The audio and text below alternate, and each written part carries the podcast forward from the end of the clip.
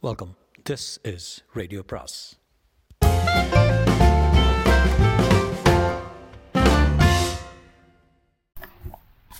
அனைவருக்கும் அன்பு வணக்கம். சாண்டில்யனின் கடற்புறா பாகம் மூன்று அத்தியாயம் ஐம்பத்தி ஒன்பது அவள் ஏக்கமும் ஊக்கமும்.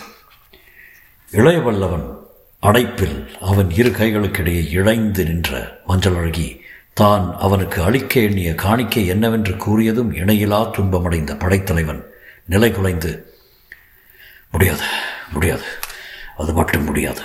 என்னை சிறை செய் என் மரக்கலங்களை அழித்து விடு என்று கூவினான் என்றால் அதற்கு காரணம் இருக்கத்தான் செய்தது. அவள் காணிக்கை அத்தனை விலை மதிக்க முடியாததாகவும் பயங்கரமாகவும் இருந்தது. அவன் மார்பில் இழைந்த வண்ணம் கூறினாள் மஞ்சள் அழகி மீண்டும் என் உயிர் அது உங்களுக்கு சொந்தமானது. அதை நான் கொடுக்கக்கூட தேவையில்லை. நீங்களே எடுத்துக்கொள்ள உரிமையுண்டு என்று பதிலுக்கு இளைய வல்லவன் கைகள் இறுகின. உன் உயிரை நீ அர்ப்பணிக்கிறாய் மஞ்சள் அழகி. அதை ஏற்க நான் என்ன அசுரனா அல்லது அர்ப்பனா? என்று கூறவும் செய்தான். ஒரு கையை அவள் உடலை விட்டு நீக்கி அவள் தலை குழலை கோதிய வண்ணம். மஞ்சள் அழகி சோக பெருமூச்சு விட்டாள். இளைய பலவரே நீங்கள் தப்ப வேறு வழியில்லை. இந்த கோட்டை சிறியதுதான் ஆனால் மிகவும் பலமானது. இதன் காவலும் சென்ற சில தினங்களில் இரட்டிக்கப்பட்டிருக்கிறது. இங்கு எனக்கு ஒரு உபதலைவனும் இருக்கிறான் என்று கூறினாள் இதை சொன்ன அவள் குரலில் ஏதோ ஒரு புதுவித ஒலி இருந்ததை இளையவல்லவன் கவனித்தான். என்ன? உபதலைவனா? என்று வினவினான். அந்த புத்தொலியின் காரணத்தை அறிய தலையை சற்று நிமிர்ந்து இளையவல்லவனை நோக்கினாள் மஞ்சள் ஆம் படைத்தலைவரே. ஒரு உபதலைவன் இருக்கிறான். சக்கரவர்த்தியின் பகிரங்க உத்தரவுப்படி அவன் என் அடிமை. ஆனால் ரகசிய உத்தரவு எப்படி என்று எனக்கு தெரியாது. சதா என்னை விட்டு இவன் அகலுவதில்லை. அகலும் சமயத்தில் உங்களை உள்ளே விட்ட இரு காவலரை எனக்கு துணை வைத்து போகிறான். காரணம் கேட்டால் அரச மகளிர் தனிப்பட்ட தனிப்பட இருக்கலாகாது என்று கூறி தலைவணங்குகிறான் என் கண் அசைந்தால் காவலர் அசைவதென்னவோ உண்மை. ஆனால் கண் இருக்கும் இடங்களில் எல்லாம் காவலர் இருக்கிறார்கள். நான் இங்கு சிறை இருக்கிறேனா? சுதந்திரமாக இருக்கிறேனா என்று எனக்கே தெரியவில்லை. ஆகவே நான் முயன்றாலும் உங்களை உயிருடன் வெளியே அனுப்ப முடியாது. நீங்கள் தப்ப ஒரே வழி அது தவறான வழியும் அல்ல. என்றாள். எது தவறான வழி அல்ல என்று வினவினான் இளைய பல்லவன் சீற்றத்தான். நான் சொன்ன வழி. உன்னை கொன்று விட்டு போகச் சொன்னாய் அதுவா? ஆம் இளைய பல்லவரே இங்கு நாம் தனிமையில் இருக்கிறோம். உங்கள் குருவாலை எடுத்து என் இதயத்தில் பாய்ச்சி விடுங்கள் இதோ என் கையில் இருக்கிறது ஸ்ரீவிஜயத்தின் முத்திரை மோதிரம் இதை எடுத்துச் செல்லுங்கள். நான் நித்திரை புரிவதாக சொல்லுங்கள். காவலாளிகள் நம்புவார்கள். தடை செய்ய மாட்டார்கள். இங்கிருந்து மரக்கலங்களுடன் தப்பிச் சென்று விடுங்கள். இந்த வார்த்தைகளை மஞ்சள் அழகி சர்வசாதாரணமாக சொன்னாள்.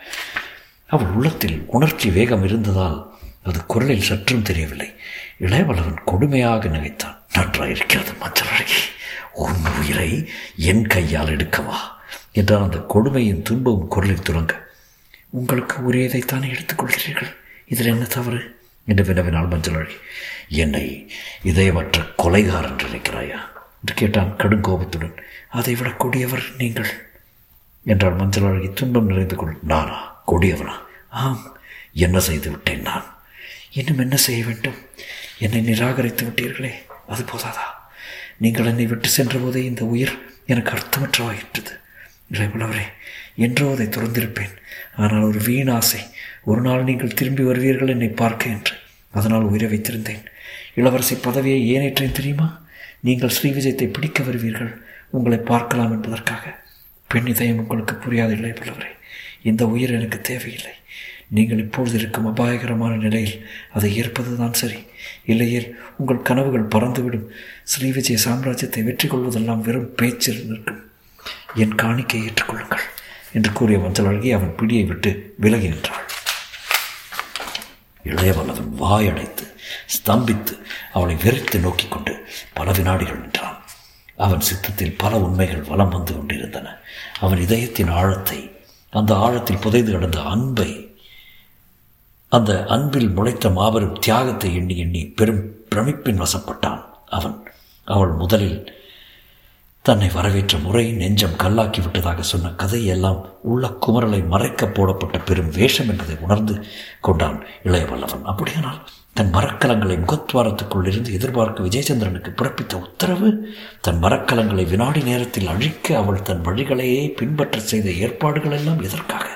இதற்கு முதலில் விடை காண முடியவில்லை அவனால். ஆனால் யோசிக்க யோசிக்க அவனுக்கு உண்மை ஓரளவு விளங்கவும் முற்பட்டது வருஷ கணக்கில் பெண்ணை ஏற்காத ஜெயவர்மன் திடீரென்று அவளை ஏற்றதற்கும் மலையூர் கொண்டு வந்ததற்கும் பெரும் காரணங்கள் இருக்க வேண்டும் என்று தீர்மானித்தான் அவன்.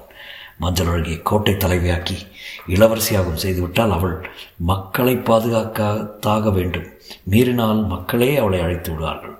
அவள் கடமையை தவறாதிருக்க ஒரு உபதலைவனும் கோட்டையில் நியமித்து நியமிக்கப்பட்டிருக்கிறான். அந்த உபதலைவன் உண்மையில் மஞ்சள் அழகியின் சிறைக்காவலன். இதையெல்லாம் உடைக்க தன்னையே ஏற்படுத்தியிருக்கிறாள் அக்ஷயமுனை அழகி ஸ்ரீவிஜயத்தின் பிற்கால சக்கரவர்த்தினி. அவளை கொன்று அந்த மண்டபத்தில் கிடத்தி அவள் உறங்குவதாக கூறி அவள் முத்திரை மோதிரத்துடன் சென்றால் யாரும் அவனை தடுக்க மாட்டார்கள். மரக்கலங்கள் இடையே சென்றதும் நங்கூரத்தை எடுத்து தப்பியும் சென்று விடலாம். ஆனால் நினைக்கவும் ஒருவருப்பாக இருந்தது. படைத்தலைவனுக்கு அவள் செய்ய முற்பட்ட மகத்தான தியாகம் மலை போல அவன் இதயத்தை தாக்கியது. ஆயிரம் ஸ்ரீவிஜயங்களை கைப்பற்றலாம். ஆனால் இப்படிப்பட்ட ஒரு பெண்ணை என்னால் திரும்பப் பெற முடியாது என்று நினைத்து இளையவல்லவன் நின்றபடியே இருந்தான். மஞ்சள் அழகியும் பேசவில்லை. அவள் அவன் சிந்தையிலோடைய எண்ணங்களை நன்றாக புரிந்து கொண்டாள் அவள். அந்த மௌனத்தை கலைக்க அவள் வாயை திறந்தபோது அவன் அவளை பேச வேண்டாம் என்று கையினாலேயே தடுத்தான். பிறகு அந்த மத்திய மண்டபத்தில் அங்குமிங்கும் உலாவினான். கடைசியில் ஏதோ முடிவுக்கு வந்து மஞ்சள் அழகே உன் காவலரை அழை என்றான். எதற்கு? என்னை சிறை செய்ய. அப்படியானால் என் காணிக்கையை ஏற்க மறுக்கிறீர்கள். ஆம். ஏன்? என் உடம்பிலும் நல்ல உணர்ச்சிகள் ஓடுகின்றன. இந்த கொள்ளைக்காரன் அடியோடு கெட்டுவிடவில்லை சிறை செய்தால் நீங்கள் தப்ப முடியாது. தப்ப இஷ்டமில்லை. உங்கள் உயிரை தந்தை வாங்கி விடுவார். உன் உயிரை விட எனக்கு அது சிறந்ததல்ல. இந்த கடைசி சொற்களை வெகு கோபத்துடன் கூறினான் இளையவல்லவன். அவன் கோபத்தின் வேகம் அவனுக்கு அவளிடமிருந்து காதலை காட்டியது. அதை கேட்ட மஞ்சள் அழகியின் கொவ்வை இதழ்களில் இளநகை எறும்பியது அவள் அவனை நெருங்கி வந்து அவன் தோல் மீது இரு கைகளையும் வைத்து தலையை நிமிர்த்தி அவன் முகத்தை நோக்கினாள். உடலையும் வெள்ள அவன் மீது சாய்த்தாள். உடல் அழுந்தியது. வெள்ள கண்கள் கலந்தன. உணர்ச்சிகள் உடல் மாறிவிட்டவை போல சுழன்றன. இது போதும் எனக்கு என்று குழைந்த குரலில் சொற்களை உதறிவிட்டாள் மஞ்சள் அழகி எது? என்று எதுவும் அறியாமல் ஏதும் அறியாமல் இளைய பல்லவன் கைகள் அவனை அறியாமலே அவள் பொன்னிற மஞ்சள் உடலை சுற்றிச் சென்றன. பெரிய பல புஷ்பங்கள் அணிந்த ஆரம் போல அவன் மீது துவண்ட அவள் உடல் அந்த கைகளின் ஊடே மெல்ல துடிப்புடன் அசைந்தது. அவன் கேட்ட எது என்ற கேள்விக்கு பதில் சொல்ல அவளுக்கு பல வினாடிகள் பிடித்தன. இடையே ஒரு காவியமே நிகழ்ந்தது. முடிவில் சொன்னாள் அவள் என் உயிரை பற்றி நீங்கள் வைத்திருக்கும் மதிப்பு என்று. இளைய பல்லவன் அந்த மோகனாங்கியின் சமீபத்தில் அவள் உடல் அழுந்திய காரணத்தில் காரணத்தால் மெய்மறந்திருந்தான் பேசும் சக்தியை கூட அவன் அந்த சில வினாடிகளில் அடியோடு இழந்திருந்தான் இத்தனை பலவீனம் தனக்கு உண்டு என்பதை அவன் அப்போதுதான் உணர்ந்தான் யாருடைய காதலை அவன் வரவேற்றானோ அந்த காஞ்சனாதேவின் அருகாமை கூட அளிக்காத கற்பனைக்கும் எட்டாத பெரும் பிணைப்பு ஒன்று மஞ்சள் அழகியிடம் தனக்கு ஏற்பட்டது எண்ணி பிரமித்தான் அவன். அந்த சில வினாடிகளில் தான் யாரை காதலிக்கிறோம் என்ற உண்மை கூட விளங்காதிருந்தது அவனுக்கு. அப்படி அவனை குழப்பியது. மஞ்சள் அழகியின் மோகன உருவமா? அவள் அன்பின் ஆழமா? அவள் செய்ய முற்பட்ட தியாகத்தின் பலமா? அவனுக்கே புரியவில்லை. ஒன்று மட்டும் புரிந்திருந்தது அவனுக்கு. எது எப்படியானாலும் மஞ்சள் அழகியை கைவிடுவதில்லை என்று உறுதி உண்டானவன். அந்த உறுதியின் விளைவாக அவளை அந்த மண்டபத்தின் கோடிக்கு அழைத்துச் சென்று மஞ்சள் அழகி உன் அந்தரங்க அறை எங்கிருக்கிறது? என்று வினவினான். இதற்கு பின்னால் ஏன் கேட்கிறீர்கள்? என்று வினவினாள் அவள். அதை பார்க்க வேண்டும் எனக்கு. என்றார் இளையபல்லவன் மஞ்சள் அழகின் முகத்தில் சங்கடமும் குழப்பமும் தெரிந்தன. இளையபல்லவன் தன்னை பெண்டாள தீர்மானிக்கவில்லை என்பதை அவள் நன்றாக உணர்ந்திருந்தால் அவன் அப்படிப்பட்ட காமுகனும் அல்ல அற்பனும் அல்ல என்பது அவளுக்கு சந்தேகம் வர புரிந்திருந்தது ஆகவே கேட்டால் மீண்டும் ஏன் பார்க்க விரும்புகிறீர்கள்? என்று காரணம் கேட்காது சொல்கிறபடி செய் என்று அதட்டினான் இளையவல்லவன். மஞ்சள் அழகி புன்முறுவல் பூத்தாள். பெண்ணை எந்த நிலையிலும் அதட்டும் அந்த ஆண் பிள்ளை குணம் அந்த ஆபத்தான நிலையிலும் ஓங்கியிருப்பதை எண்ணிய மஞ்சள் அழகி மெல்ல நகைக்கவும் செய்தாள். ஏன் நகைக்கிறாய்? என்று வினவினான் படைத்தலைவன். என்னை அதட்டுகிறீர்களே? என்று கேட்டால் அவள் மீண்டும் நகைத்து. ஏன் அதட்டக்கூடாதோ?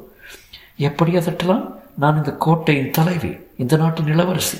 அதெல்லாம் புது பதவிகள். பழைய பதவிகள்?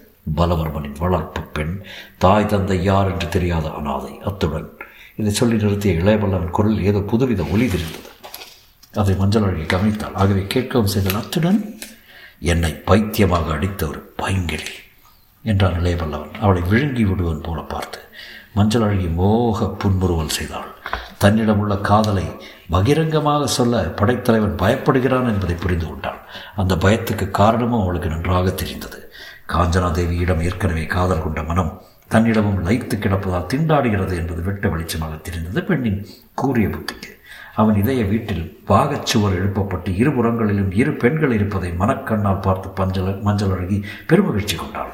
அவனை மேற்கொண்டு சோதிப்பதில் அர்த்தமில்லை என்பதையும் சோதனை மிக கடுமையானால் அவன் தாங்குவதும் கஷ்டம் என்பதையும் புரிந்து கொண்ட மஞ்சள் அழகி இப்படி வாருங்கள் என்று அவனை அழைத்து கொண்டு மத்திய மண்டபத்தின் ஒரு கோணியில் இருந்த கதவை திறந்து கொண்டு உட்புறம் சென்றாள்.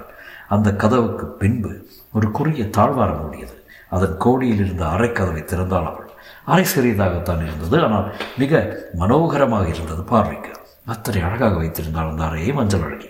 கோடியில் இருந்த சாளரம் நேரே ஜம்பி நதியை நோக்கி கொண்டிருந்தது. ஒரு மூலையில் இருந்த விளக்கின் சுடர் ஜம்பி நதியின் மெல்லிய காற்றில் அவ்விரவர் உள்ளங்களைப் போல படபடுத்து கொண்டிருந்தது.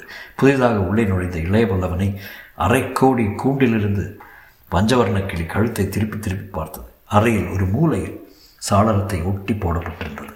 ஒரு சிறு பஞ்சனை. அதன் கீழே விரிக்கப்பட்டிருந்தது பெரும் கம்பளம். அந்த கம்பளத்தை சுட்டிக்காட்டி இளையபல்லவன் கேட்டான் இளவரசிக்கு இது நடை பாவாடையோ?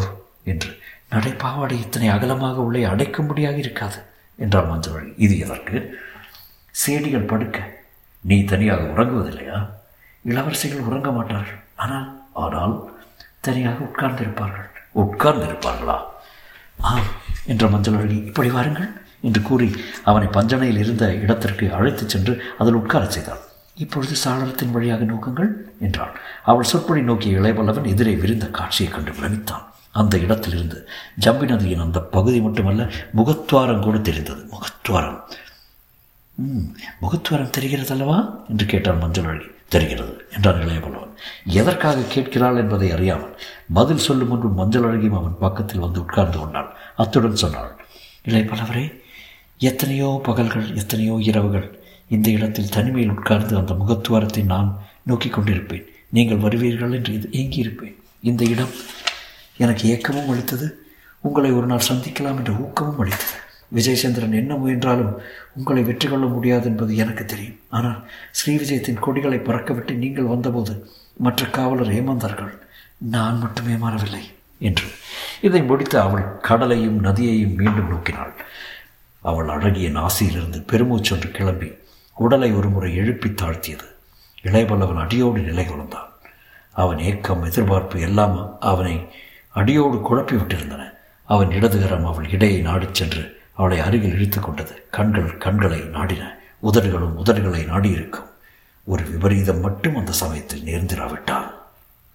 தொடரும்.